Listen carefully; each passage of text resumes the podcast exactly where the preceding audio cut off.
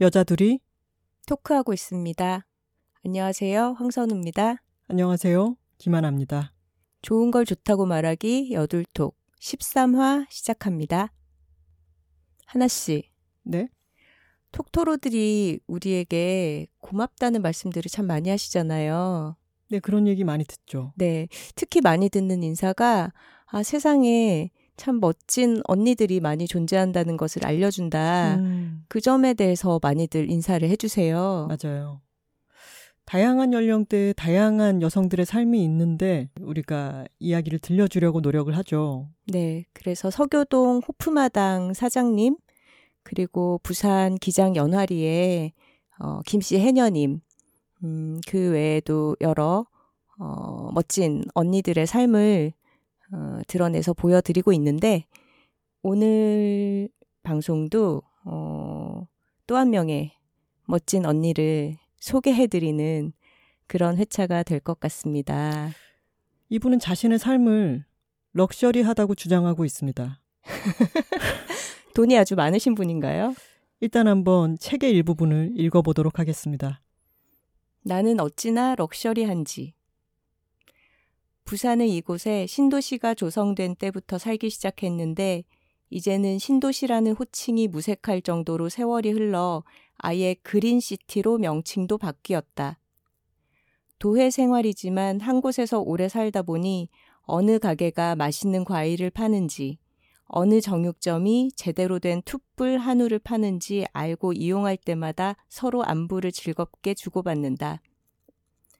요새는 이웃이라는 게 없는 세상이다 보니 내가 이용하는 이런 곳의 주인들이 곧 나와 안면 있는 이웃이라는 생각이 든다. 단골 미용실 원장이 다독가라 파마를 하는 긴 시간 동안 서로 읽은 책에 대한 수다를 떨면서 즐거워한다. 수다 중에 제일은 책 수다지. 자동차도 한 번 사면 폐차할 때까지 타고 다니니 지금 적당하게 낡아 어디 좀 살짝 긁혀도 그렇게 가슴이 쓰리지 않는다. 낡은 차를 끌고 다니면 오랫동안 잘 알고 지내는 카센터 한 곳쯤은 있다. 그런 점도 마음이 든든하다. 늙고 나서도 편안한 마음으로 살 수 있는 인생이 럭셔리한 게 아닐까. 실제로 나에게는 아주 럭셔리한 것이 있는데 그것은 마스크 거리다. 전에 하고 다니던 마스크 거리가 어느 날 툭 터져서 줄에 끼어 있던 작은 구슬들이 천지 사방으로 흩어져 버렸다. 다시 살까 하다가 알이 좀 작고 느슨하게 끼워진 여름용 진주 목걸이에다 마스크 고리를 걸어서 사용해 봤다. 아주 훌륭했다. 내가 지금 이 나이에 언제 여름용 진주 목걸이를 하고 다닐 기회가 자주 올 것이며 그러면 서랍 깊숙이 넣어둔 것들이 무슨 소용이란 말인가. 이 나이가 되면 이런 생각이 드는 것들이 많이 생기는 것 같다. 그렇다면 나는 지금 바로 그것들을 즐기리라. 럭셔리하게. 럭셔리한 어느 할매님의 이야기네요. 그렇죠. 저희가 방송을 하면서 부산 사투리를 또 많이 구사하다 보니까 사투리 특집을 해달라. 그리고 할매 특집을 해달라. 이런 이야기들이 많이 있는데 오늘 그 두 특집을 한 몸에 구현하는 분을 모셔보았습니다. 김하나 작가와는 아주 각별한 관계에 계신 분이죠. 엄마, 네. 와, 환영합니다. 아, 지금 화제의 도서 빅토리노트의 저자이신 저의 저의 어머니 어, 이옥선 씨를 모시고 이야기를 나눠보겠습니다. 반갑습니다. 반갑습니다. 안녕하세요. 이옥순입니다. 시작부터 들으셨나요? 어, 이옥순입니다. 너무 정겹네요. 오늘 하나 씨랑 저도 중간중간 좀 사투리가 튀어나오지 않을까 싶습니다. 저는 오늘 약간 두 개의 자로 어, 진행을 해보겠습니다. 진행과 대답을 해보겠습니다. 이 빅토리 노트에 대한 반응이 심상치가 않은 게 어, 온라인 서점에 올라가고 나서 바로 다음날 중쇄에 들어갔습니다. 톡깔 한번 가야죠. 아이요, 둘, 톡톡톡톡톡 잘라서 앞 잘라서 넣겠습니다. 오늘은 파워는 안 하냐? 아, 그것도 괜찮던데. 파워 이거 다시, 살려야 되겠다. 다시 한번더 해. 뭐를 파워 안 하냐 이거 어. 그래 살려줘 그리고 파워는 이제 에코 넣으면은 오케이 오케이 여둘톡 최초의 게스트이기도 합니다. 음, 오늘 빅토리 노트의 저자 이옥선 작가님을 모셨고요. 어, 제가 앞서서 낭독한 부분은 빅토리 노트 중에서 어, 에세이 파트에 대한 프롤로그 부분이었습니다. 자, 그럼 이옥선 씨께서 이 대체 이 빅토리 노트라는 제목이 무엇인지에 대해서 설명을 좀 부탁드립니다. 아, 제가요. 애 놓고 난 뒤에 잠깐 잠깐 이거 아니야. 엄마 평소 말투랑 지금 너무 다른데. 약간 심야 라디오. 지금 심야 라디오 약간 나오신 그, 것 같아요. 진짜 그런 거 있잖아. 막 엄마 잔소리하다가 전화 오면 여보세요. 근데 좀 어, 예를 들면 네, 그 이거 방송을 할 동안에 내가 또 계속 여둘톡을 들었거든. 네, 네. 그때 이제 그 댓글 다시는 분들이 두 분 목소리가 잔잔하고 음. 튀지 않고 부드러워서 듣기가 참 편하다고 이야기한 사람들이 많았거든. 음. 네네. 근데다가 이렇게 경상도 할매 깨지는 소리가 들어가면 음, 너무 좀 곤란할 것 같아서 내가 지금 될 수 있으면 차분하게 하려고 엄청 노력을 하고 있는 중입니다. 그 노력은 지속 음. 가능하지 않습니다. 편안하게 말씀하시면 제가 또 음. 소리는 다 조절을 해드리겠습니다. 네. 지금 지-. 진짜 차분하고 좋고요. 음. 이렇게 얘기하시다가 또 신나면 음. 더뭐흥 나는 대로 해주시면 돼요. 음. 그래서 빅토리 노트가 무엇일까요? 제가 애의 육아 일기를 쓴 노트인데 그 노트를 선택할 때는 빅토리 노트인 줄도 몰랐어요. 음. 신경도 안 쓰고 노트 한 권을 적당한 두께의 노트 한 권을 샀는데 그게 왜 영어를 내가 못 읽는 사람도 아닌데 음. 읽어볼 생각을 안 했느냐 하면은 영어가 막 이상하게 막 이렇게 적혀 있어서 꼬불탕 꼬불탕하게. 응, 꼬불, 음. 꼬불탕 꼬불탕하게 써있어 가지고 구태여 읽어볼 생각도 안 했어요. 음, 근데 나중에 보니까 이게 빅토리 노트였어요. 음, 근데 그 노트에다가 5년 동안 그 육아일기를 적었던 노트가 어, 빅토리 노트라고 적혀 있는 거였기 때문에 음, 음. 책 이름도 빅토리 노트라고 만들었습니다. 음. 그게 어, 부연 설명을 드리자면은 저희 어머니 이옥선 씨께서 어, 육아일기를 저희 오빠 한 권, 저 한 권, 태어난 날부터 다섯 살 생일이 될 때까지 쓴 육아일기였는데 저는 이 육아일기를 스무 살 무렵 되어서 대학 시험에 낙방하고 좀 상심해 있을 때 엄마가 이것을 건네주었습니다.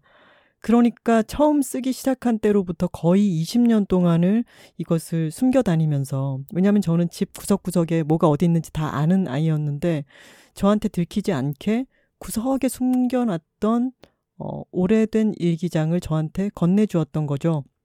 그래서 어렸을 때부터 어, 엄마가 쓴 육아일기가 있지 이렇게 생각한 게 아니라 갑자기 인생의 제일 첫 5년이 저에게 선물로 주어졌던 것입니다.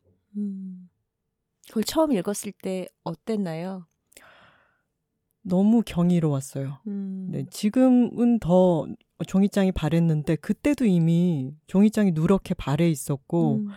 엄마가 어, 손으로 쓴 글씨로 저는 전혀 기억할 수도 없는 말도 하기 전에 어, 울고 쉬하고 침을 줄줄 흘리고 이럴 때부터의 내용이 쓰여 있었는데 정말 지금 생각하면 그 그런 감정은 평생 못 느껴봤던 음. 것인 것 같아요. 음. 어. 굉장히 감동적이기도 하면서 정말 응원받는 음. 그런 기분이었을 것 같아요. 네. 어, 엄마가 쓸 때는 빅토리 노트라고 쓰여 있는지 뭐라고 쓰여 있는지도 알지 못했던 이 노트 제작사가 승리 노트였기 때문에 음. 이렇게 이름이 붙어 있었는데 음. 이게 드디어 책으로 나왔습니다. 어, 75세의 첫 데뷔작인 책이 나온 셈인데 소감이 어떠신가요? 너무 감탄스럽죠. 이런 책이 세상에 나오리라고는 정말 지금까지 생각지도 못했는데 나는 또 그리고 뭐 굳이 내 까지 책을 내야지 되나 뭐 음, 이런 세상에 생각을 책이 하면서 이렇게 많은데 음. 살아왔고 또 책을 쓰려면 정말 비범하거나 뛰어난 머리를 갖고 있거나 사람들에게 정말 어떻게 머리를 탁 깨는 아이디어를 갖고 있거나 이런 사람들이나 쓰는 줄 알았는데 내가 75세 먹을 때까지 별 생각 없이 살다가 저자가 됐어요. 음. 그래서 난 사실은 딱 어디 가서 숨어 있고 싶었는데 음. 또 이렇게 또 마이크 앞에까지 불려 나와서 지금 이야기를 하게 됐습니다. 어, 엄마가 안 나오신다는 것을 엄마가 이 책의 비하인드 스토리에 대해서 편안하게 이야기할 수 있는 단 한 번의 기회가 있다면 그것은 음. 여둘톡이다라고 음. 꼬셔서 어, 어머니를 스튜디오에 불러냈죠. 네. 그리고 이 두 분의 이야기를 가장 즐겁게 들어주실 분들이 바로 우리 톡토로님들 아닐까 싶습니다. 맞습니다. 저는 제3자로서 이 빅토리 노트의 존재를 알고 있었고, 어, 친구들 사이에서는 약간 전설이었죠. 음. 이런 기록을 갖고 있는 사람이 있다니, 친구가 있다니, 그리고 이런 걸 써서 물려주신 어머니가 계시다니 하면서 음. 다들 돌려보고, 어, 다들 또래 친구들이, 아, 나도 성장할 때 이랬겠구나. 그리고 내가 자랄 때도, 어, 기록을 해주지 못하, 못했더라도 우리 엄마도 이런 마음으로 나를 키워줬겠구나. 이런 거를 느낄 수 있는 그런 기록이었는데요. 어, 이 빅토리 노트가 책으로 나올 줄은 다들 좀 기다리면서도 어, 예상을 못했던 것 같아요. 그동안 좀 적잖은 제의가 있었던 걸로 알고 있는데, 어, 지금 결실을 맺게 된 어떤 계기가 있었을까요? 제 계기는 내가 내려고 마음을 먹은 게 아니라 김하나 씨가 계속 설득을 했기 때문에 어, 어 내가 우리 아들한테도 물어봤거든. 유니온 노트와 섞어서 책을 내면 어떨까 물었더니 우리 아들내미가 뭐 그런 것까지 책을 내려고 음, 이런 이야기면 저는 빠지겠습니다. 음. 그렇게 이야기를 했어요. 왜냐하면 당사자들은 조금 곤란해질 수가 음, 있어요. 지금 음. 사회생활 번듯하게 네. 하고 있는 성인들인데 너무 막 똥 싸고 침 흘리고 막 욕하고 떼쓰고 이런 얘기가 등장하면 조금 그 미신과 체면에 좀 음. 문제가 있을 수도 있다. 그래서 김 하나만 지금 빅토리 노트만 내고 그렇게 하면 또 너무 남 애 키운 이야기가 뭐 그렇게 재미있겠나 이런 생각이 들어가지고 내가 조금씩 썼던 음. 에세이하고 묶어서 책을 내자 이렇게 돼가지고 지금 음. 나온 겁니다. 맞아요. 저도 책을 내자는 제안은 예전부터 많이 들었었는데, 저도 이 책에 기억이 나지는 않지만 주인공이니까 지분이 있잖아요. 근데 그런 제안을 받았을 때, 저 또한 너무 개인적인 기록이라 이것을 출판까지 할 필요가 있을까라고 생각했는데, 해가 갈수록 나날이 바래어가는 종이장을 보고 있으니까, 음, 그냥 그걸 보는 것만으로도 제 마음속 어딘가가 따뜻하고 환해지는 거예요. 음, 근데 이것은 저도 기억이 안 나는 아이의 이야기라고 할 수도 있잖아요. 음. 그래서 다른 사람들도 이렇게 누런 종이 위에 어떤 엄마가 시간을 쪼개어서 손글씨를 쓴 노트가 있다는 사실을 아는 것만으로도 음, 가슴 한편이 따뜻해질 수 있다면은 어떤 기록의 의미가 있지 않을까라는 생각이 든 거죠. 음. 두 분은 이게 너무나 개인적인 이야기다라고 말씀을 하시지만 어, 사실 육아하는 친구들 얘기를 들어보면 어, 아이들의 성장 단계, 발달 단계야말로 정말 우리 애가 너무 특이한 거 아닌가라고 할때 음. 보면 사실은 정말 그 월령차의 변화들이 놀랍도록 비슷한 과정을 겪어간다고 하더라고요. 음. 그래서 빅토리 노트에 등장하는 디테일들도 어, 뭐 아버지의 캐릭터, 뭐 가족 관계, 어머니의 출신 고향 이런 것들은 개인적인 것이라고도 할 수 있지만 그 안에 들어가는 아이의 어떤 성장하는 모습 그리고 육아를 하면서 어떤 어머니의 좀 힘들기도 하고 보람차기도 한 그런 감정들의 묘사는 굉장히 너무 개인적이기 때문에 오히려 보편적인 힘을 가지는 것 같아요. 음. 빅토리 노트를 쓰실 때 이 노트가 나중에 어땠으면 좋겠다 라는 기대랄까 바람 같은 게 어떤 거였어요? 전혀 그런 생각 해보지도 않았고 나는 단지 이 5년 동안 일기를 써서 딸이 크고 나면 전해줘야 되겠다. 이 일념밖에 없었어요. 음. 그러면 한 스무 살 생일 원래 스무 살 생일 무렵에 주려고 했었잖아요. 네. 그러면 일부러 그거를 surprise로 음. 어 15년 동안 이렇게 감춰놨다가 짜잔 주면 훨씬 더 반갑겠다라는 생각에서 그렇게 그런 게 아니고 우리나라 사람들은 성인식 같은 게 따로 없잖아요. 음. 그런데 원시 부족이나 이런 나라들에 보면은 성인식을 아주 거창하게 해요. 음. 그러니까 뭐 큰 바위를 들어 올렸다든지 음. 아니면은 뭐 아주 절벽에서 뛰어내렸다든지 뭐 음. 이런 거를 이제 해내는 사람에게 성인식을 해줘요. 음. 이제 너는 지금부터 성인이다. 그런 의미로 그럼 얘들이 책임감도 느끼고 음. 특별히 더 이제 자기의 어떤 정체성을 가지게 될 음. 거잖아요. 음. 우리나라는 지금 말이 뭐 성인 성년의 의식 같은 거는 표본적으로 있긴 있어도 각 개개인의 집들에서는 그런 게 없잖아요. 음. 그렇죠.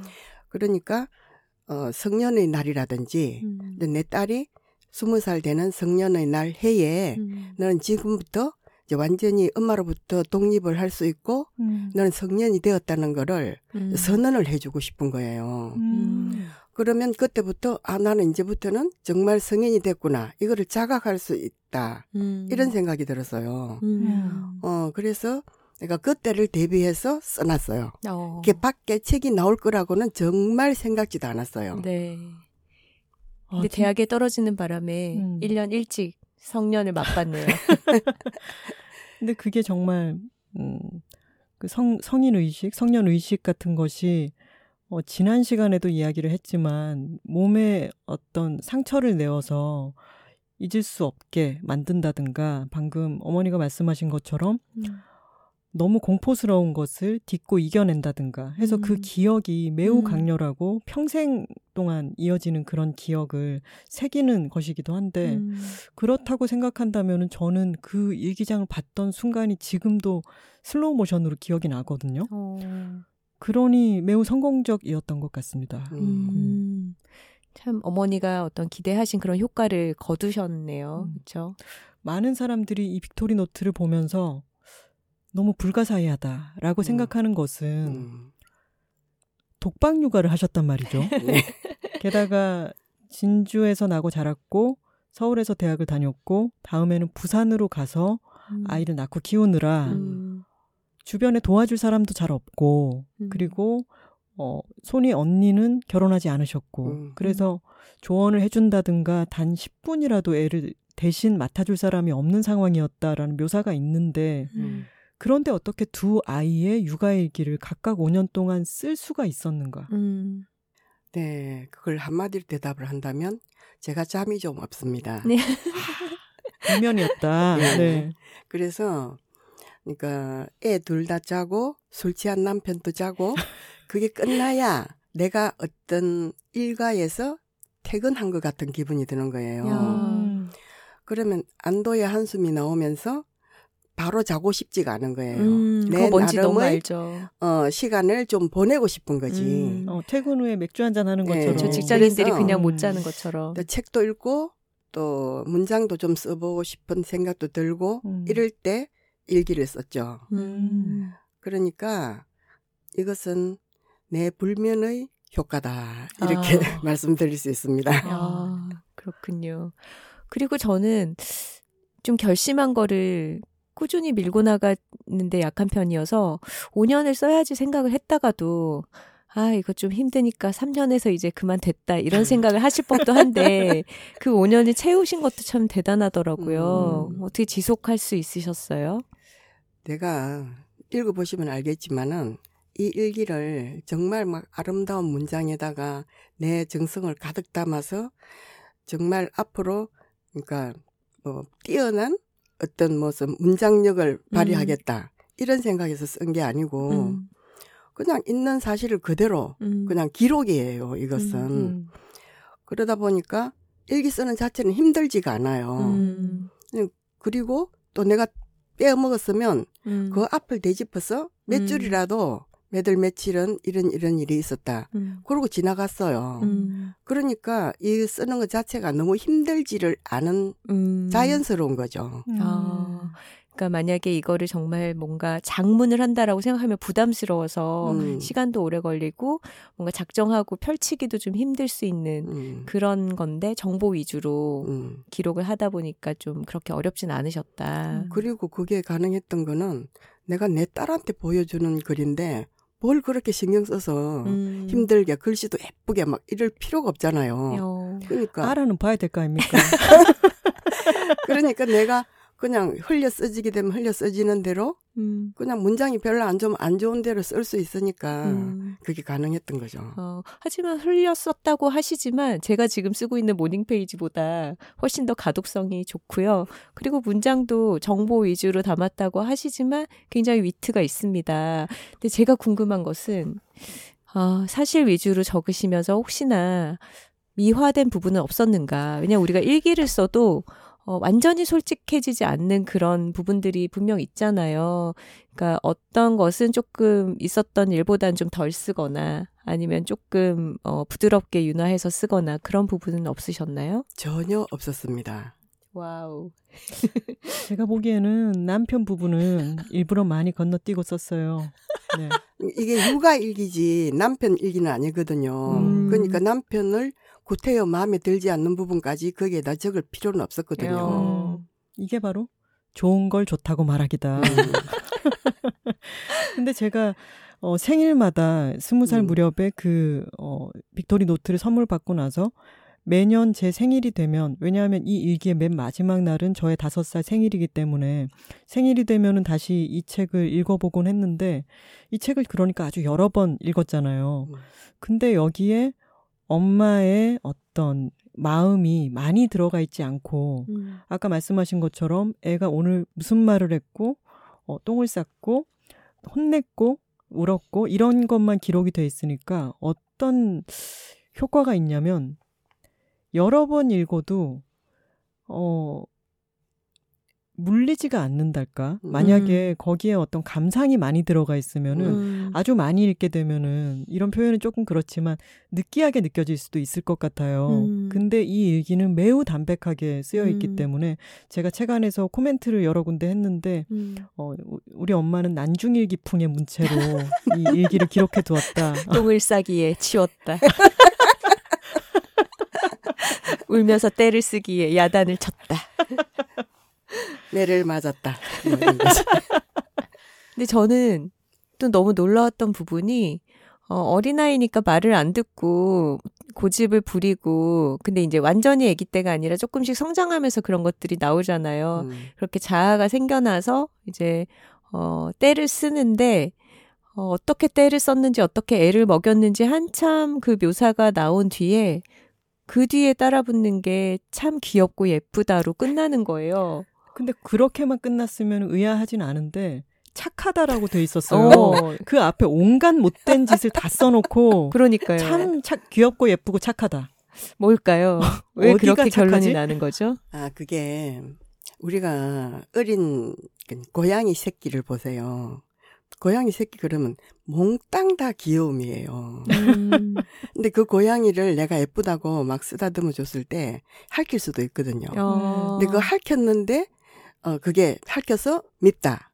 얘가 음. 못됐구나. 이런 생각을 하는 게 아니거든요. 어. 암만 할키거나 앙앙 울고 그렇게 기, 귀찮은 짓을 해도 고양이 새끼는 여전히 귀여운 거예요. 음, 그러니까 그 어릴 때의 내 아기는 귀여움 그 자체예요. 음. 그러니까 아까 분명히 때를 써서 해초리를 들고 때렸지만은 음, 또 자고 있는 거를 보면은 음. 너무 귀엽고 예쁜 거예요. 또잘 거기다- 때가 제일 예쁘고. 거기다가 어 이제 자기 애의 성정 같은 거를 음. 좀 느낄 수가 있잖아요. 어. 우리 우리 큰애 하영이도 그렇지만 애들이 너무 순해요. 음. 그 어떤 아이던데요. 뭐 그러니까? 어땠던데 그 둘째는 음, 그 여러 집의 아이들을 서로 비교해 볼 수 있는데 음. 그럴 때 보니까 어 우리 애들의 어떤 그런 어떤 부분이 그러니까 성격이 유순하고 음. 착한 것 같은 느낌이 그건 내 개인의 생각인데 그런 생각이 들었어요. 그러니까 음. 아이고 예쁘고 귀엽고 착하고 뭐 이런 말이 자연적으로 나오게 되어 있는 어. 거죠. 음. 그 부모님들이 평생 효도는 태어나서 한 2, 3년 안에 다 한다라고 하는 게 그런 건가요? 그럴 수도 있어요. 그게 부모님도 마지막에 돌아가실 때라든지 이럴 땐 자식들이 돌보는 기간이 있잖아요. 음, 그렇게 비교를 한다면 어릴 때 3년을 돌보는 게 나을까요? 늙은 부모님을 3년을 돌보는 게 나을까요? 음. 그러니까 자식이 훨씬 그러니까 이익이 아닌 거죠. 손해인 거다. 어, 너무나 음. 큰, 큰, 크게 힘드는 거지. 그러니까 음. 내가 노동력을 들여도 힘들고 음. 감정적인 문제에서도 그러니까 그 자체가 힘들기 때문에 음. 어, 내가 볼 때는 자식이 항상 손해다 이런 생각을 하거든요. 와, 이때 아, 신박한 논리네요. 어, 생각도 못 해본 음. 그런. 그러게 자식들이 항상 사랑을 더 많이 받는다라고 생각했는데 음. 또 주는 입장에서 기쁘게 주시는 그런 음. 말씀이네요.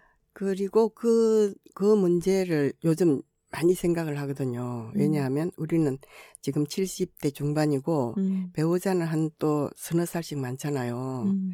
그러니까 이제 작년에 하나 아빠가 작고 하셨을 때 80이었거든요. 네. 나하고는 6살 차이기 때문에. 음.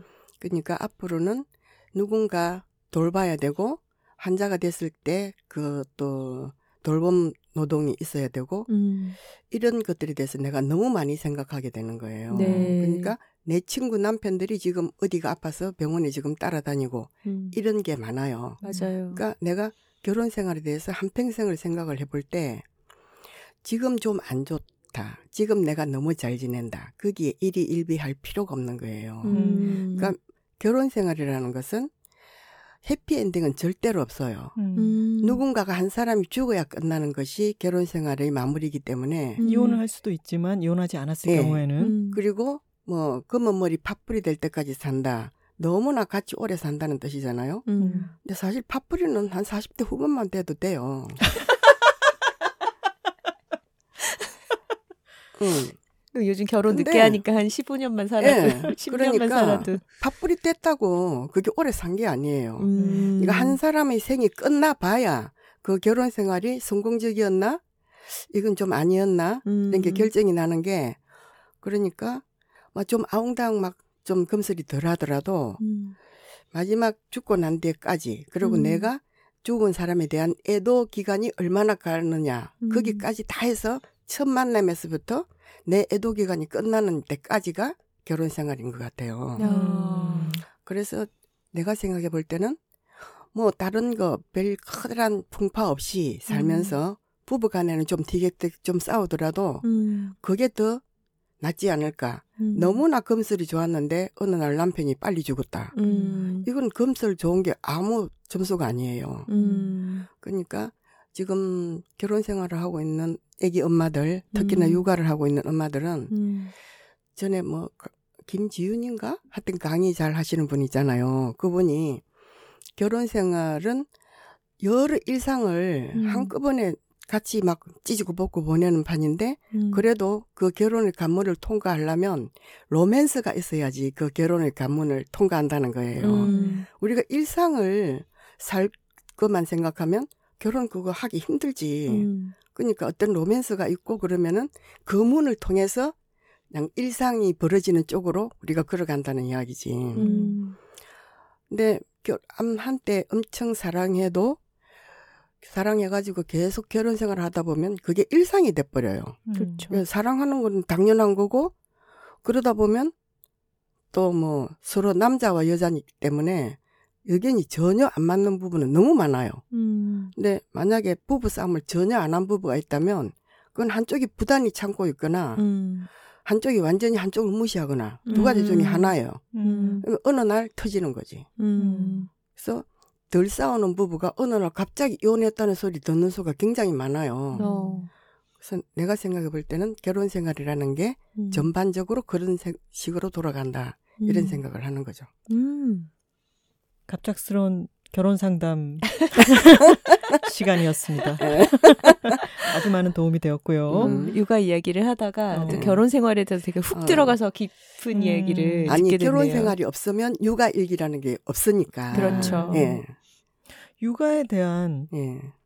이옥선 씨의 철학은 음. 제가 그, 어, 수혜자로서, 음. 당사자로서 좀 신기한 때가 있습니다. 예. 음, 이렇게 육아일기를 제가 말투가 계속 왔다 갔다 하는데 이해를 좀 해주세요. 육아일기를 5년 동안이나 어, 꼼꼼히 매일매일 이건 아니지만 띄엄띄엄이나마 써 주실 정도로 애정을 기울이고 노력을 들였는데 예.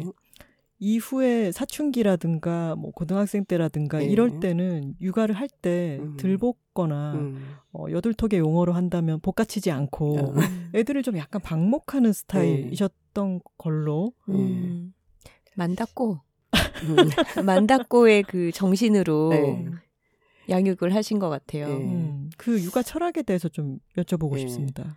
학교에 들어갔을 때라든지 이럴 때 내가 애들을 보는 눈은 아이는 자기가 자랄 싹을 자기 몸 안에 가지고 태어난다고 생각하거든요. 음. 그래서 그냥 기본적인 일상을 잘 지낼 수 있도록만 돌봐주면 음. 지가 필 건 알아서 필 것이다. 음. 저는 그렇게 생각을 했기 때문에 전에 한때 뭐 사당 오락 그러니까 음. 아. 네 4시간 자게 하면 서울대 붙고 음. 다섯 시간 자면 떨어진다. 음. 이런 말이 있었잖아요. 음. 근데 나는 애를 덜덜 볶아가지고 서울대 보내고 싶지는 않았어요. 음.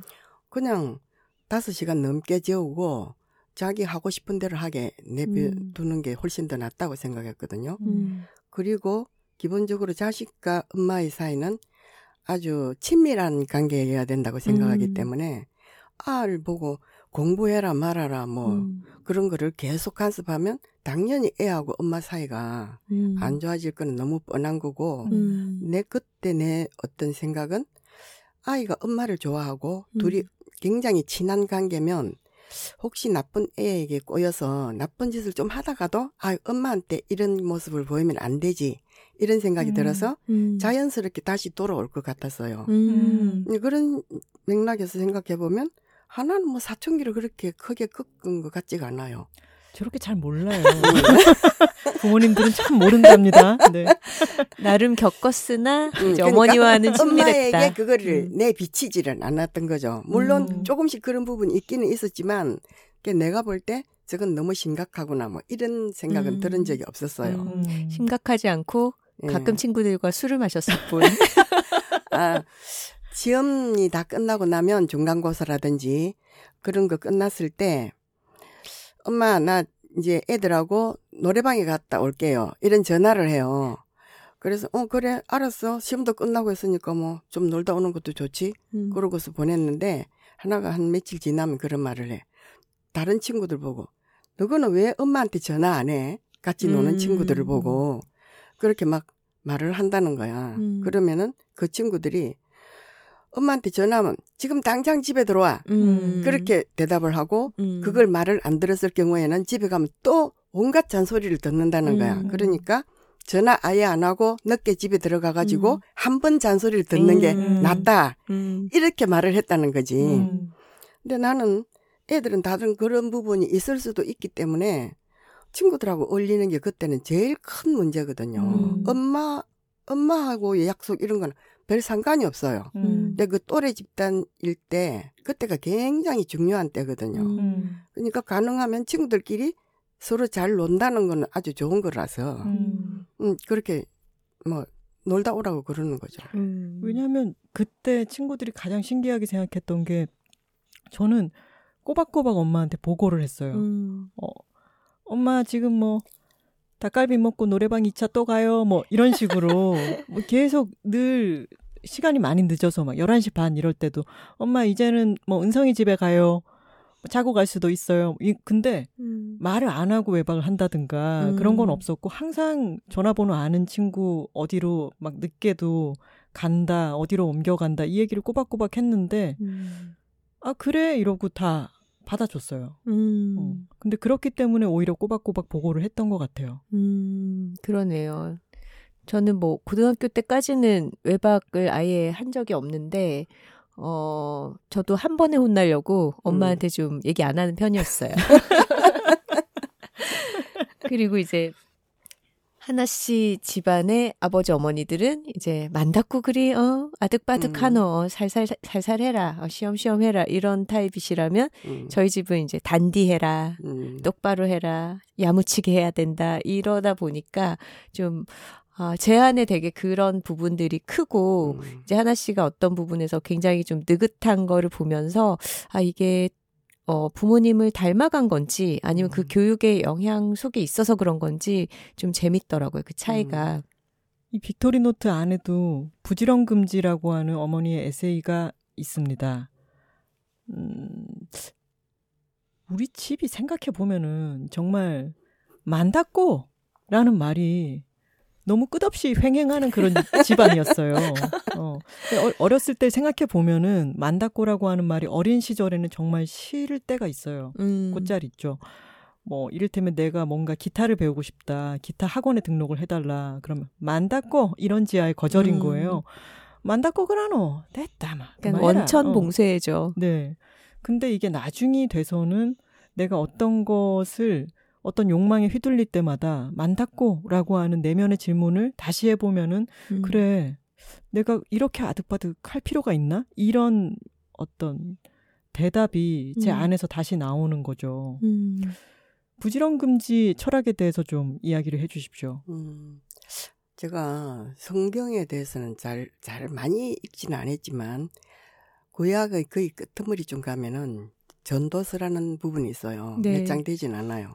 근데 그게, 어, 솔로몬 왕이 자기가 어떤 겨, 어, 격언이라든지 자문을 많이 모아놓은 그런 책, 그런 글이라고 해설을 봤어요. 음. 근데 거기 뭐라고 되어 있느냐 하면은, 어, 태양 아래 수, 어, 수고하고 힘든 사람들이, 사람들아, 모든 것은 헛되고 헛되도니, 음. 헛되다니, 힘, 그러니까 힘들었던 사람들은, 그러니까 먹고 마시고 즐겨라. 음. 그리고 남성 위주로 돼 있기 때문에 여인과 같이 인생을 즐겨라. 음. 이런 부분이 있어요. 음. 근데 그 솔로몬 왕이 솔로몬 왕이라고도 하고 뭐 코엘라라 해가지고 예언자 아니면은 뭐 디더 뭐 이런 뜻이라고도 하더라고요. 음. 거기에서 보면은 어 예수님을 믿지 않고는 모든 것은 이 세상을 내가 암만 열심히 살아도 헛되다. 음, 뭐 음. 이런 뜻인 것 같더라고요. 어 그런 것에서 내가 뭐 영향을 받았다는 건 아니고 그렇게까지 왕으로서 온갖 지혜를 다 가지고 세상도 다스리고 자기 어, 누릴 영광도 다 누리고 했 사람도 죽을 무렵에 가서는 이것이 모든 것은 헛되다. 음. 이런 생각이 들 만큼 그게 인생인데 음. 난 너무 죽을 똥살똥 모르게 사는 사람들을 보면 음. 왜 저럴까? 아, 물론 음. 그게 사람의 성향에 따라서 다르겠지만 음. 또 이만큼 나이 들고 해보니까 젊었을 때 그렇게 너무 에너지를 많이 쓴 사람은 음. 잘 아프더라고요. 음. 솔직히 말해서 이건 음. 완전히 현실적인 문제인데 네. 그러니까 너무 그렇게 열심히 살다 보면 스트레스도 많이 받을 거고 음. 그러다 보면 자연히 음, 몸도 좀 망가지는 경우가 많아요. 네. 그래서 좀 그렇긴 하지만 내가 저번에 책일 아웃을 듣다가 깜짝 놀란 거는 김 하나가 학교 다닐 때 숙제도 안 해가가지고 손바닥을 그렇게 맞았대요. 그러니까 이거는 내가 좀 너무 방임을 한 거지. 이건 하지만 내가 생각해 볼 때는 음 국민학교 다닐 때 아, 우리 우리 때는 국민학교였는데 그 저학년 때 엄마들이 치마 발음을 너무 많이 일으키는 거야. 음. 그래가지고 자기 애만 다른 애보다 특별히 더 눈에 띄게 음. 선생님한테 잘 보이게 더 똑똑하게 보이게 이런 거를 너무 많이 신경을 음. 쓰는 것 같은 거예요. 그때는 좀 학교에서도 총지 예. 같은 걸 대놓고 요구하는 예, 예. 교사들이 음. 많았어요. 네. 그런 그럴 엄마들을 가만히 보니까 자기도 뵐 수도 없더라고. 그 엄마들이 뵐 수 없는 엄마들이 그게 좀 더 심한 것 같았어요. 음. 그래서 나는 막 그렇게 영을 뭐 어릴 때부터 그리 쇠가빠지 해봐야 내만큼밖에 안 됐는데 뭐 굳이 물론 나도 나쁜 건 아니지만 나도 그렇게 많이는 안 했어요. 왜냐하면 우리 때는 그렇게 대학 가는 사람이 그렇게 많지를 않았기 때문에 음. 그냥 조금만 하면 갈 수 있었어요. 음. 아 물론 재수도 했지만 그랬던 것처럼 인생을 너무 그냥 그렇게 심각하게 살 건 없다고 생각하거든. 음. 그래서 그냥 좀 즐거운 마음으로 사는 게 좋지 않을까. 음. 물론 남편하고 그냥 정말 기갈 좋게 싸우기도 하지만은 음. 그 싸우는 하는 것도 믿음이 없으면 어, 싸움도 못 해요. 음. 왜냐하면 내가 분노를 이렇게 드러내는 거는 그 아주 벽이 없이 그러니까 단단한 어떤 형성을 하고 있다는 자신감이 있어야 음. 같이 싸울 수 있어요. 그렇지 않으면 한 번의 싸움으로 끝날 수가 있거든. 어. 근데 또 싸우고 난 뒤에 그 불편한 감정을 가지고 어느 정도까지 지나야 된다는 그 고통까지도 다 감수하는 거예요. 음. 그런 어떤 관계라야만이 그러니까 밑, 밑바닥까지 내려가서 싸울 수가 있어요. 이 말은 명랑한 은둔자라는 글을 썼던 음. 캐롤라인 냅이라는 분이 썼던 글 중에 있던 한 부분이었습니다. 음, 캐롤라인 냅. 음. 음. 네, 인간이 그런 어떤 어 평생을 사는 사람하고 그런 어떤 관계를 맺지 못하면 음. 아무래도 뭐 발이 가려운데 구두 위에를 긁는 거하고 똑같은 음. 상황이 되지 않나 저는 그렇게 음. 생각하거든요. 음. 물론 애들 입장에서는 참 우리 엄마 아빠 정말 왜 저럴까 뭐 이런 생각을 많이 하겠죠. 징하다 이런 생각을 어린 시절 내내 했죠. 어, 그냥 구두 위를 좀 긁었으면 좋겠네 음, 이런 네. 생각을 했었죠. 음. 그러니까 음 저렇게 하나 아빠 같은 성정의 사람하고 내 같은 성정의 사람은 음. 그냥 애들이고 뭐고 다 까놓고 사는 거예요. 어. 짜놓고 살지 마. 그런데 그게 그 이 아이들의 환경인 거야. 음. 누구나 자기가 안 좋을 수 있는 환경을 극복해내고 살아야 되는 어 인간의 어떤 한계죠. 여기서 아이 음. 입장 한번 들어보겠습니다. 아, 아이 입장에서 할 말이 참 많은데요. 예. 그냥 구두 위를 긁었으면 좋겠다 한마디만 해놓고 어. 육아 이야기로 다시 돌아가면 예. 괜찮을 것 같습니다. 예. 네. 옛날에 제가 엄마한테 제 친구 얘기를 한 적이 있어요. 제 친구는 결혼을 한 친구인데 자신의 그 친정 엄마랑의 갈등에 대해서 저한테 음. 자주 호소를 해서 음. 그때는 제가 30대 초중반 이때쯤이었던 것 같은데 엄마한테 그 얘기를 했더니 엄마 그때 뭐라 했어요? 하나야, 네 도토리가 왜 동그란지 아나?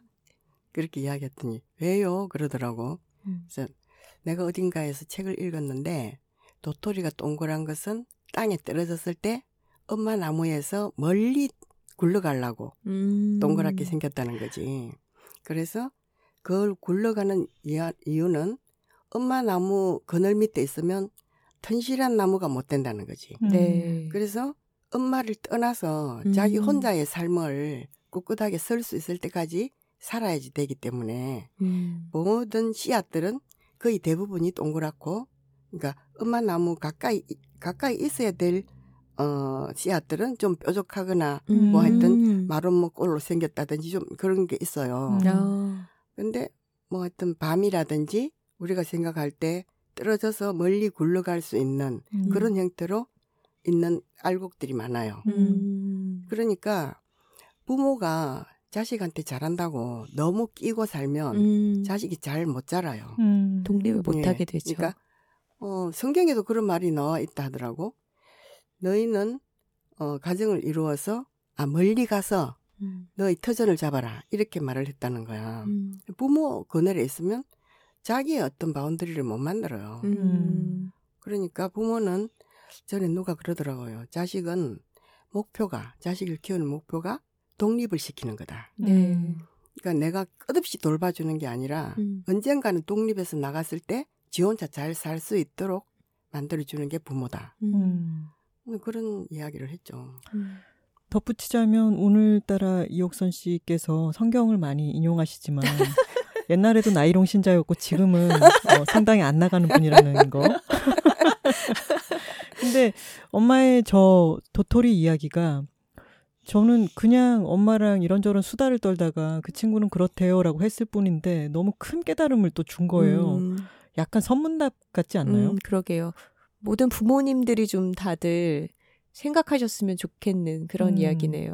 그 이야기를 듣고서 제가 엄마랑 좋은 친구고 어떨 때는 아주 박터지게 싸우기도 하지만 음. 계속해서 존경심을 갖고 그리고 엄마랑 아주 가까운 듯도 하지만 사실은 아주 독립적이기도 하거든요. 서로 음. 간섭하지 않고 그렇죠. 어, 그리고 저는 조그만 상수리 나무로서 저쪽에서 엄마 상수리 나무가 바람결에 기분 좋게 이파리를 떨면서 서 있는 걸 보는 것만으로도 아, 나도 저렇게 잘 자라야지. 이런 음. 마음을 줬던 것 같아요. 음. 음. 그런 두 분의 모녀 관계를 부러워하는 엄마나 딸들이 참 많을 것 같아요. 사실 현실에 좀 더 흔한 모녀 관계는 엄마가 딸에 대한 기대치가 아주 크고 사랑하기 때문에 더욱 더 많은 것을 바라고 더 잘 살기를 바래서 여러 가지로 압박이 되는 경우가 많고요. 어, 두 분처럼 조금 더 어, 담백할 수 있으면 좋겠다 이런 생각도 많이 드는데 어, 두 분 사이에 또 뭔가 관계를 단단하게 이어준다라고 느낀 게 저는 책이었어요. 음.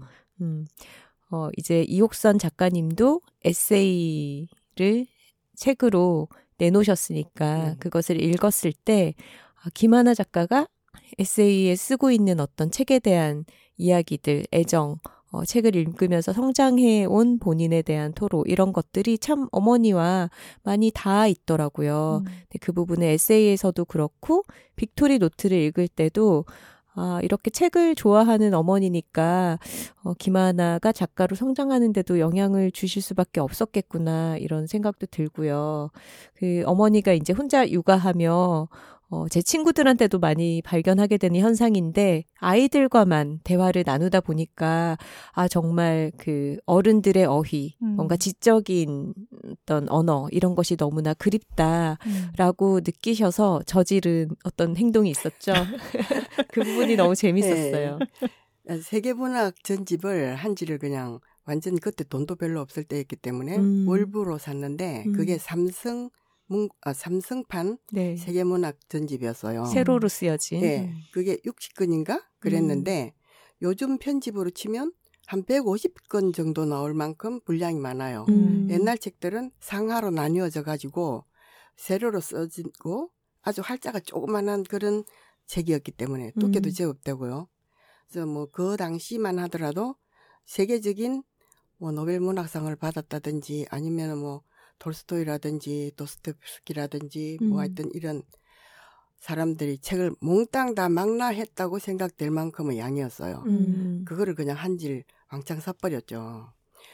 왜냐하면은 나는 어차피 밖에는 못 나가고 음. 애들은 간수처럼 둘이 붙어서 나를 감시를 하고 있고 어 그러니까 그래도 중간중간 애들은 낮잠도 자기도 하고 또 엄마가 책을 읽고 있으면 자기를 직접 돌보지 않더라도 엄마가 그 방에 같이 존재만 하고 있어도 애들은 안정이 돼가지고 음. 자기 혼자서 스스로 놀 수 있거든요. 음. 그럴 때 나는 책을 읽는 거죠. 음. 음. 그래서 음 물론 그 중에서는 뭐 토마스만 거 올라갔다가 아직도 내려오지를 못했어요. 어뭐 또 카프카의 성 이런 건데 K가 아직 성에도 들어가 보지도 못했어요. 그러 그러고서 그러니까 어 마치는 수도 있지만 음. 그래도 내가 이제 그런 어떤 시도를 계속하고 또 읽다 보면은 정말 또 재미있는 것들도 많고 음. 그래서 뭐 난 또 단편집을 좋아하니까 체오프라든지 뭐 이런 사람들 못바상의 단편 모조리 다 읽었던 것 같아요. 음. 그러면서 그 육아 기간을 내가 그런 그나마 잘 지내갔던 것 같아요. 음. 음. 아, 그런 부분이, 어, 요즘에 육아 중인 엄마들이 읽어도 굉장히 공감할 만한 부분인 음. 것 같아요. 음. 자신을, 음. 육아를 하면서도 자신을 지키고자 하는 그런 노력들. 근데 또 어, 엄마가 책을 대하는 태도가 저를 대하는 태도와도 좀 비슷하지 않나. 음. 그러니까 자식 육아관이랑도 좀 통하는 게 좋아하긴 해. 음.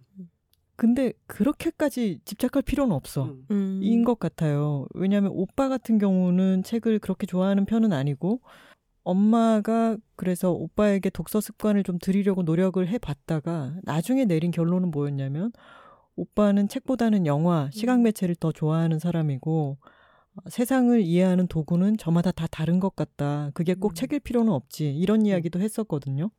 응, 그게 아마 독서지들을 어릴 때 꼭 해야지 되는가 그 음. 챕터에 어, 그런 내용이 있을 거예요. 음. 음.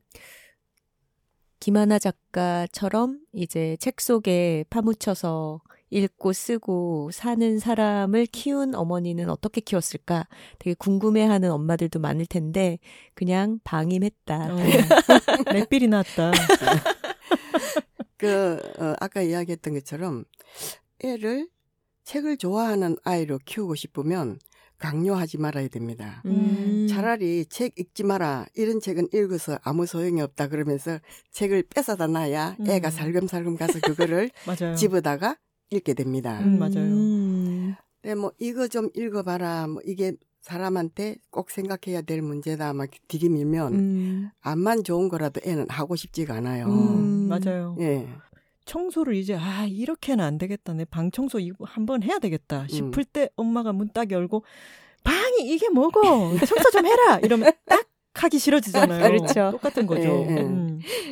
책이 궁금해지게 만드는 기술이 음. 사실 기술이라기보다 엄마는 그냥 방임을 했기 때문에 일부러 음. 유도한 것은 아니지만 음. 책을 그렇게 본인이 좋아하지만 전혀 강요하지 않았다는 거. 음. 음, 근데 책을 좋아할 아이는 좋아하게 되어 있더라는 거. 음. 그게 아주 자연스러운 과정이었던 것 같습니다. 음, 음. 책뿐만 아니라 음, 이 이야기를 하고 싶어요. 엄마는 운전을 아주 빨리 시작하셨습니다. 예. 음. 저희 집에서 제일 빨리 아빠보다도 훨씬 먼저 음. 운전 면허를 취득을 했는데 음, 어, 저희가 여들톡을 이야기를 하다 보면은 운전에 대해서 이야기를 했던 적도 잠깐 있는데 음, 지금의 젊은 여성들조차 운전하기를 아주 겁을 내고 면허가 있, 있지만 장롱 면허고 음. 이런 분들이 많다는 어, 댓글을 보고 저는 좀 깜짝 놀랐어요. 음. 왜냐하면 저희 엄마는 아주 일찍부터 운전을 했고 제가 대학 시험 붙자마자 음. 너 운전 면허부터 따라 그건 꼭 있어야 한다라고 음. 얘기를 하셨기 때문이었어요. 음. 딸과 며느리에게 뭔가 음식 비법을 가르쳐 주는 게 아니라 음. 직접 운전 연수를 시켜주시는 그런 어머니시죠. 예. 아빠, 오빠, 어, 우리 새언니, 음. 저까지 모두 운전 연수를 엄마가 다 시켜줬죠. 음, 그리고 저희가 지금 부산에 어, 다니러 가도 항상 차를 직접 몰고 음. 부산역에 음. 이제 마중을 나와주시고 또 음. 배웅도 해주시고 네. 그렇게 하시는데요. 어, 그렇게 일찍부터 스스로의 차를 운전해서 기동력을 갖췄다는 거, 어, 그리고 그 오래된 차를 어, 편하게 조금씩 음. 고쳐가면서 쓰시는 이런 음, 삶이 어머니에게 좀 어떤 독립성, 음, 자유, 이런 음. 것에 의미가 있지 않을까 싶기도 해요. 네, 그렇죠. 어, 지금은 우리 나이에는 운동이나 건강을 위해서 노력하는 게 굉장히 중요한데 음, 내가 이제 매일 거의 목욕을 가요. 음, 그전에는 헬스를 하고 다음에 목욕을 하고 그랬는데 그때 그 헬스가 없어져 버렸기 때문에 음. 목욕탕에 목욕- 붙어 있는 헬스장이었거든요. 네네. 목욕이라도 어, 해야지 되는데 음. 어떤 때는 사실 그 매일 목욕 간다는 게 너무 싫어요. 음. 음, 근데 음, 그게 뭐 멀지는 않지만 걸어서 그까지 가려면 음, 그냥 그날 포기해 버리는 수가 있어요. 음, 근데 차를 끌고 가면 그나마 간편하니까. 음, 그래서 나는 매일 목욕을 가야 되기 때문에 차가 꼭 있어야 돼요. 음, 만약에 차가 없다면 어, 걸어 다니는 게 너무 부담스럽거든요. 음. 근데 사실 우리가 그 정도 거리는 걸어도 된다라고 생각하지만 걷기 좋은 날씨는 얼마 안 음, 돼요. 맞아요. 비가 오거나 춥거나 덥거나 뭐 하여튼 아 봄이라서 좋네 뭐 가을이 산산하네 뭐 이런 느낌이 드는 날은 사실 며칠 없어요. 음, 그런 데를 산에 가는 거는 괜찮은데 음, 도심에 그 세멘트 바닥을 걸어간다는 건 너무 음. 힘들거든요. 음. 그럴 때 차를 사용하면 음, 또 어떤 내가 목표한 데에 음. 쉽게 갈 수 있으니까 음. 간편하다 뭐 그런 뜻이죠. 음, 저희가 어, 강한 의지로 환경을 극복해 가면서 공부를 할 게 아니라 어, 공부를 즐겁게 할 수 있는 그런 음. 환경 세팅을 음, 스스로를 위해서 해야 한다 이런 얘기를 했는데 그것과도 좀 통하는 말씀이신 것 음. 같아요. 그러면 한 몇십 년 전에 어, 아무도 엄마한테 니 차 좀 몰아라 라든가 차를 한 대 사주겠다 이런 얘기도 없었는데 음. 형편이 많이 좋- 좋은 것도 아니었는데 음. 내가 운전면허를 따서 어, 차를 몰아야겠다라는 생각이 든 계기는 뭐였나요? 그게 다 남편이 술쟁이였기 때문이었습니다. 왜냐하면 그, 그 내가 차를 살라고 했던 그 무렵이 88년도였거든요. 음. 그러니까 제가 곧 40이 되는 때였는데 음. 요즘 사람들을 치면 보통 20대든 이제 따지만은 음. 그때는 여자들이 그렇게 자- 빨리 운전을 안 배웠어요. 음. 그런데 이제 내가 하려고 마음을 먹던 것은 차가 한 대 있는 것이 좋겠다.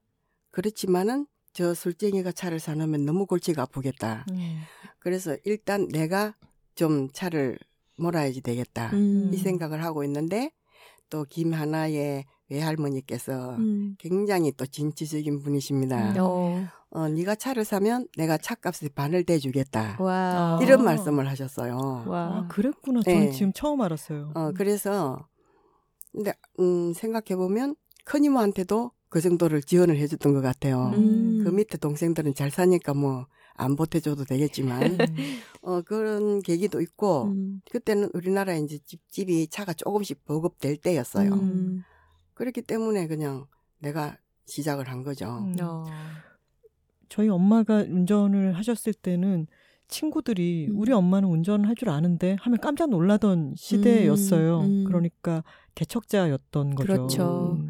음. 그리고 우리 이옥선 작가님은 어, 김하나 작가뿐 아니라 저의 책에도 여러 번 등장을 음. 하세요. 네. 저희 운동 선배로 네.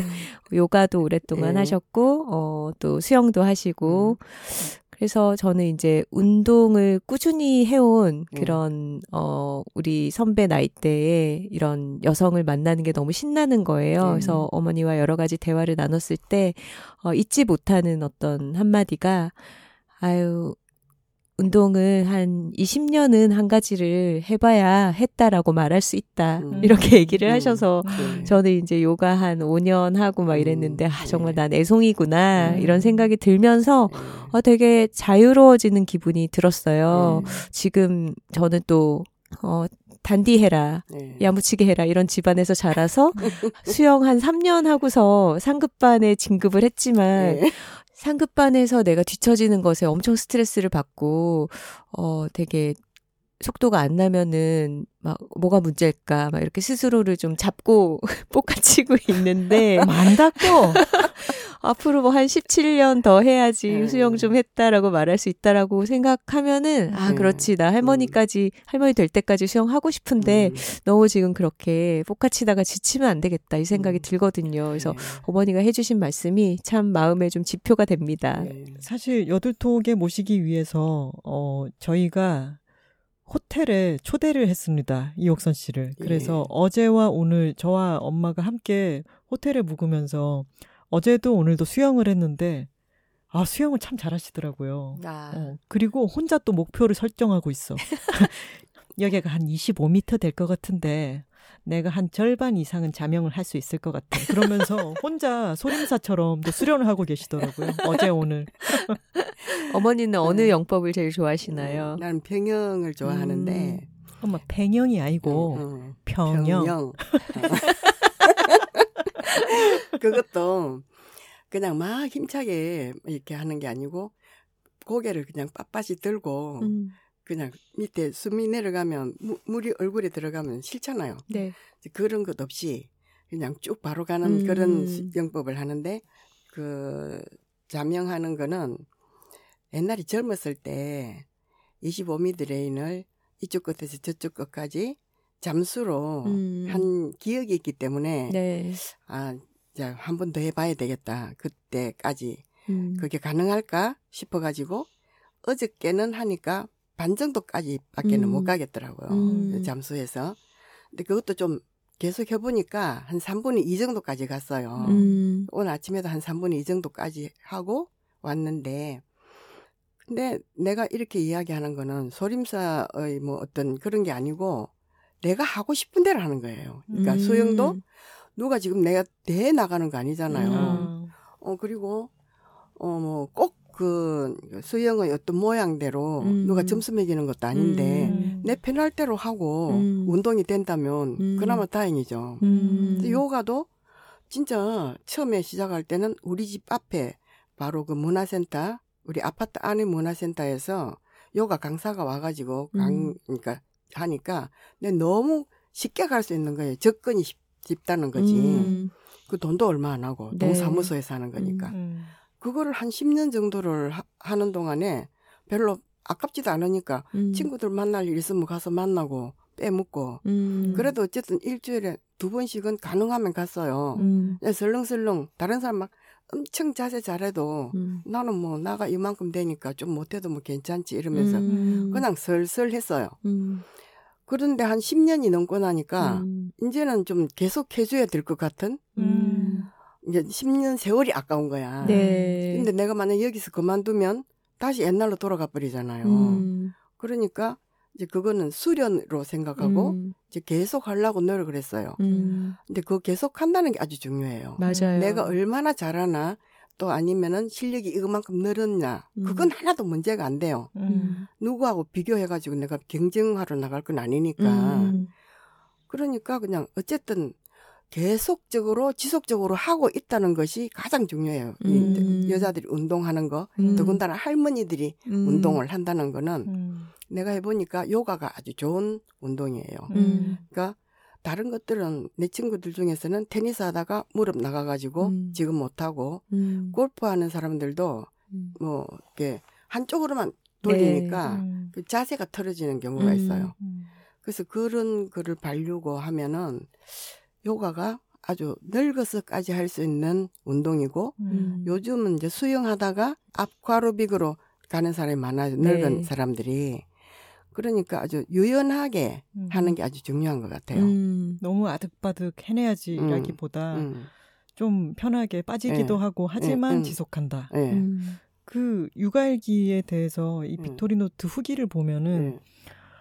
어 육아일기를 9개월간 열심히 쓰다가 아 그냥 놓쳐버렸는데 음. 어 다시 쓸까 봐요라든가 몇 개월간 썼는데 포기했어요라든가라고 얘기를 하는데 빅토리 노트를 읽어봐도 아주 촘촘히 쓴 게 아니죠. 예. 거의 잊어버리고 있다가 음. 다시 쓰는 것도 음. 요가를 빼먹어도 지속하는 음, 것처럼 음.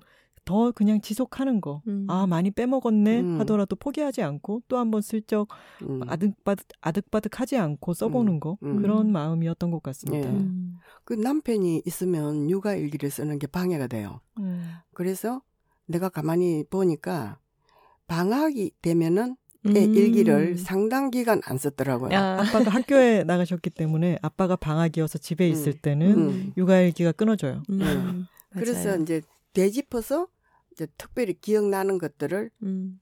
만- 몇 줄이라도 적으려고 노력을 한 거죠. 음. 음. 그래 않고 내가 두 달이나 빼먹었는데 음. 이거 참 좀 곤란하네 이런 음. 식으로 생각 점점 마음이 음. 멀어지면 절대로 안 돼요. 맞아요. 그냥 좀 뭐 뭔가 세월이 많이 갔더라도 음. 되짚을 수 있으면 되짚고 그래 안 하면 놔두고 음. 그냥 또 이어서 가는 거죠. 음. 이제 내가 살아가는 게 다 그런 것 같아요. 음. 뭔가 하려면 내가 뭐 너무 잘하고 뭐 또 실력이 늘고 이게 중요한 게 아니라 음. 지속적으로 하는 것. 음. 이게 제일 중요한 것 같아요. 야, 오늘 명언 나왔네요. 음. 우리 톡토로 분들도 기억하시기 바랍니다. 꾸준히 오래 하기 위해서는 슬렁슬렁 음. 해야 된다. 아득바득 하다가는 제풀에 지친다. 음. 네. 우리가 너무 열심히 하다가 도중에 그만하게 되는 경우들이 많은데, 어, 많이들 명심했으면 좋겠습니다. 빅토리 노트를 사실 저는 자녀인 사람들, 그리고 음. 부모가 되어본 사람들, 음. 누구나 되게 즐겁게 읽을 수 있는 그런 책이라고 생각을 해요. 음. 하지만 그 중에서도 음. 정말 육아 중인 엄마들은 특별히 음. 더 각별하게 이 책을 읽을 것 같은데, 음. 어, 되게 재밌게 보면서도 사실 지금 나의 처지는 그렇지 못해서 음. 나는 꾸준하게 육아일기를 쓰지 못해, 못하는데 아이에게 미안하다라거나, 아, 정말 이옥선 작가님은 대단한데 나는 좀 기록이 어렵다라거나, 음. 이렇게 느끼는 육아 중인 엄마들에게 한마디 음. 부탁드립니다. 일기를 안 쓰고 애를 키울 수 있으면 그것도 굉장히 좋은 겁니다. 음. 왜냐하면 그 엄마가 애기 키운다고 노동력을 너무 많이 소모했기 때문에 음. 누우면 자는 겁니다. 음. 아. 네, 그러니까 아주 건강에 도움이 되는 거고 굳이 일기를 안 쓰더라도 아기를 키운 엄마는 위대합니다. 아. 야, 너무 좋네요. 우리 엄마야. 오늘 여둘 톡에 어, 어떤 할매 토크 그리고 사투리 토크에 또 새 장이 열린 것 같습니다. 이어서 여둘픽도 어, 우리 이옥선 씨께 부탁을 드릴까 봐요. 여둘픽에 대해서는 알고 계시죠? 네. 네. 추천해 주실 만한 아 네. 요거 아주 유용하다. 예. 마이크 잡은 김에 예. 요거 한번 써보시라 네. 권할 만한 게 있다면 말씀을 예. 부탁드립니다. 우리가 할머, 할머니가 되고 나면은 대부분이 머리가 희지잖아요. 네. 팥뿌리는 이제 예. 40대부터 되니까. 예, 예. 그리고 할머니뿐만 아니라 뭐 40, 50대도 음. 흰머리가 많이 나요. 그런데 내가 경험해 보니까 음. 전체적으로 물을 들이는 게 문제가 아니라 음. 일단 까만 물을 들여놨는데 음. 뿌리 쪽에서 음. 뾰족뾰족 올라오는 흰머리가 너무 보기 싫어요. 음. 그렇죠. 그래서 뿌염을 하기도 하죠. 예. 뿌리 염색. 그래서 나 같은 경우에는 난 그 꼴이 정말 보기 싫어가지고 음. 정말 3주에 한 번씩 뿌리 염색을 했어요. 집에서 음. 나 혼자. 그런데 그게 정말 귀찮거든요. 네. 근데 어 그것을 완전히 편하게 해줄 수 있는 음. 제품이 있습니다. 뭔가요? 네, 그게 바로 모담보다 샴푸입니다. 모다모다 샴푸. 네. 저 지금 혼자 약간 소름 돋아 하고 있었는데 제가 왜 홈쇼핑 인간인지 알았어요. 유전이네요. 네, 유전자에 있는 거였어요. 어, DNA에 내려오네요. 어, 왜 저렇게 정말 딱 소개하는 호흡으로 저렇게 잘해? 네. 어, 제가 그걸 사용을 해보니까요. 그 뿌리 염색을 안 해도 되는 겁니다. 음. 이제 처음에 이걸 할 때는 나도 어, 시행착오를 많이 겪었어요. 음. 보통 샴푸하는 것처럼 물질을 좀 많이 해가지고 음. 어 그거를 해놓고 3분 동안 방치를 하라 그러거든요. 음. 근데 그 동안에 이게 눈에 들어가는 수도 있고 아이고. 물 물이 들어가 가지고 음.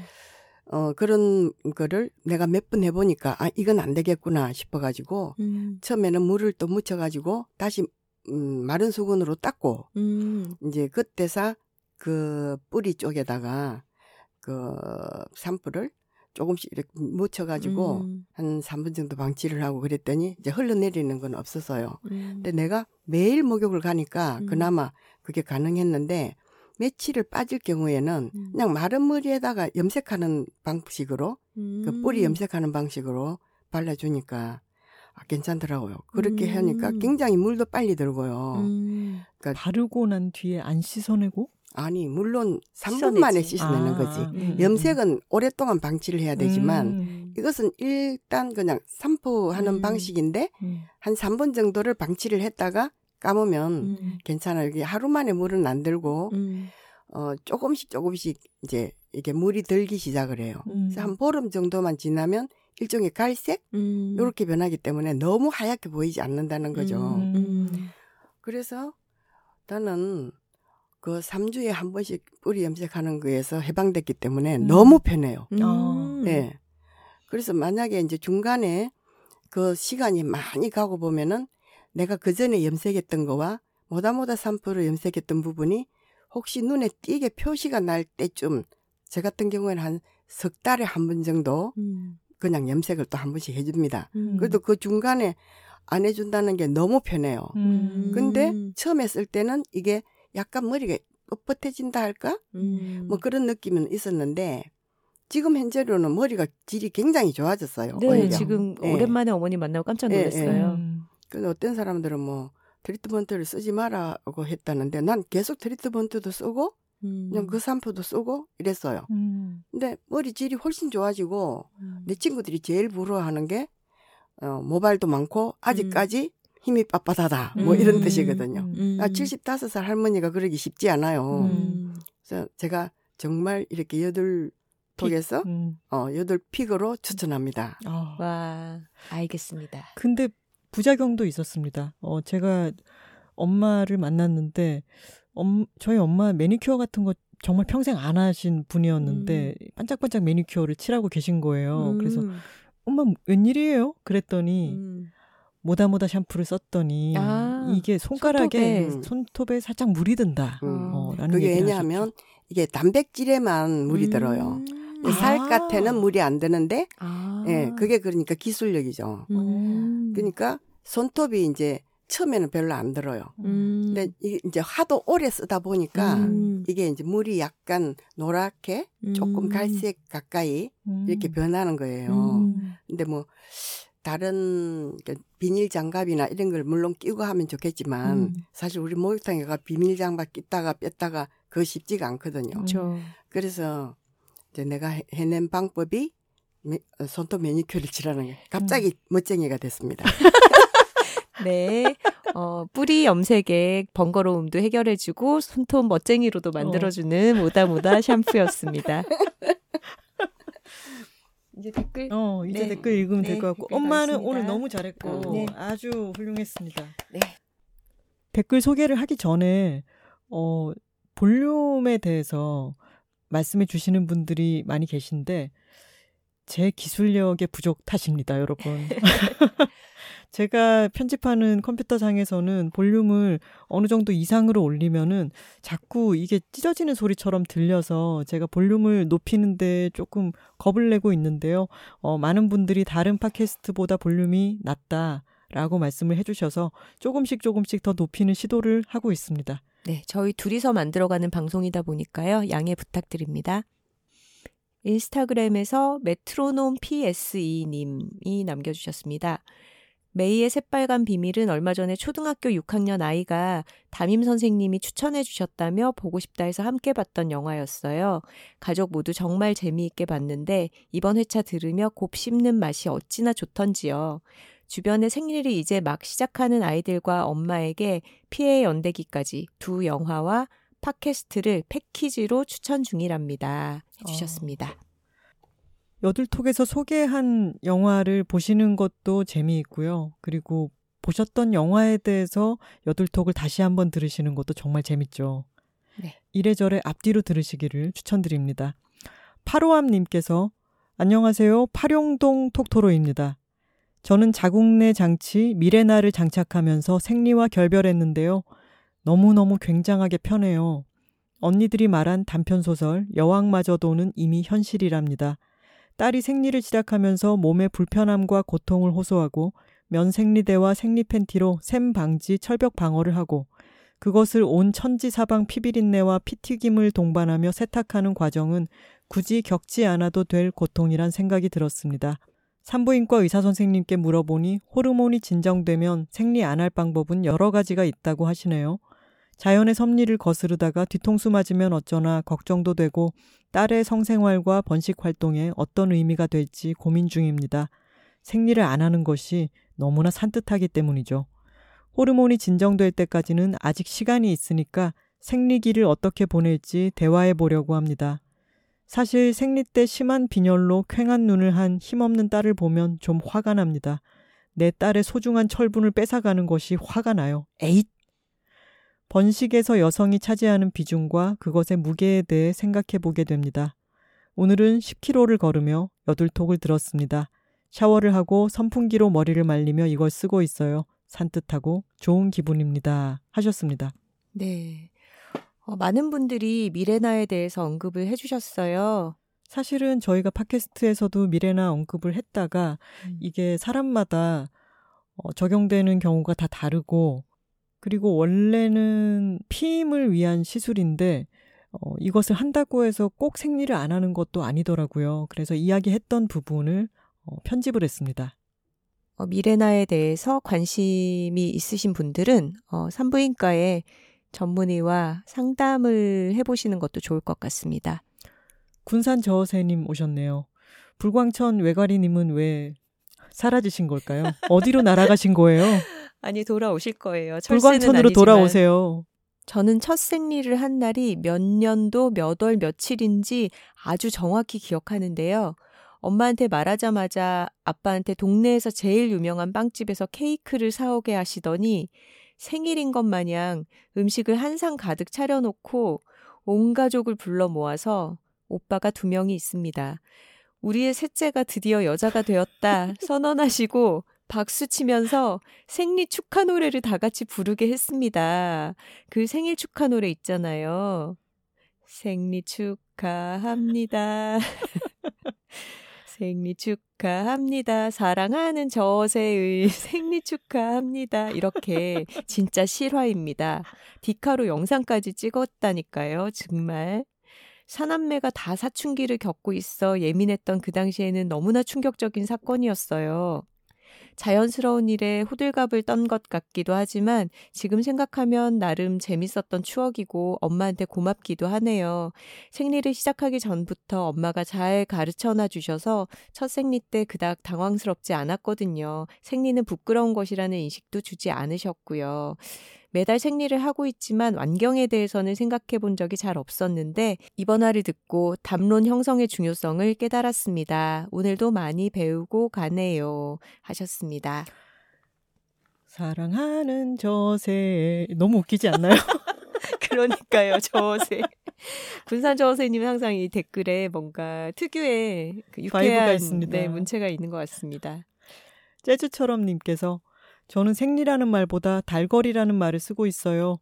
진 편집장님처럼 반백년 살았어요. 흐흐. 친구들은 다 달거리가 끊어졌는데 저만 하고 있네요. 이 징글징글한 달거리 때문에 한 달에 한 번 있는 이번 달 산악회도 못 갔네요. 그들은 할 때가 더 좋다고 하는데 그건 아닌 것 같습니다. 하루라도 빨리 완경하고 싶은 419 톡토로 라고 해주셨습니다. 네. 달거리라는 말 쓰시는 분들 맨스라는 말도 아실 거예요. 물론 수화진도 아시고요. 빈뚱맘님께서 어, 지난 화에 여둘 픽이었던 입는 생리대, 그 생리 팬티에 대해서 어, 강추해 주셨습니다. 셋딸 엄마이며 완경맘인데요. 저도 망설이다가 막내딸에게 시도해서 지금 잘 쓰고 있답니다. 가격이 좀 있지만 한 번 쓰는 생리대를 고려해보면 장기적으로 보면 비싼 것도 아니에요. 강추해요. 하셨습니다.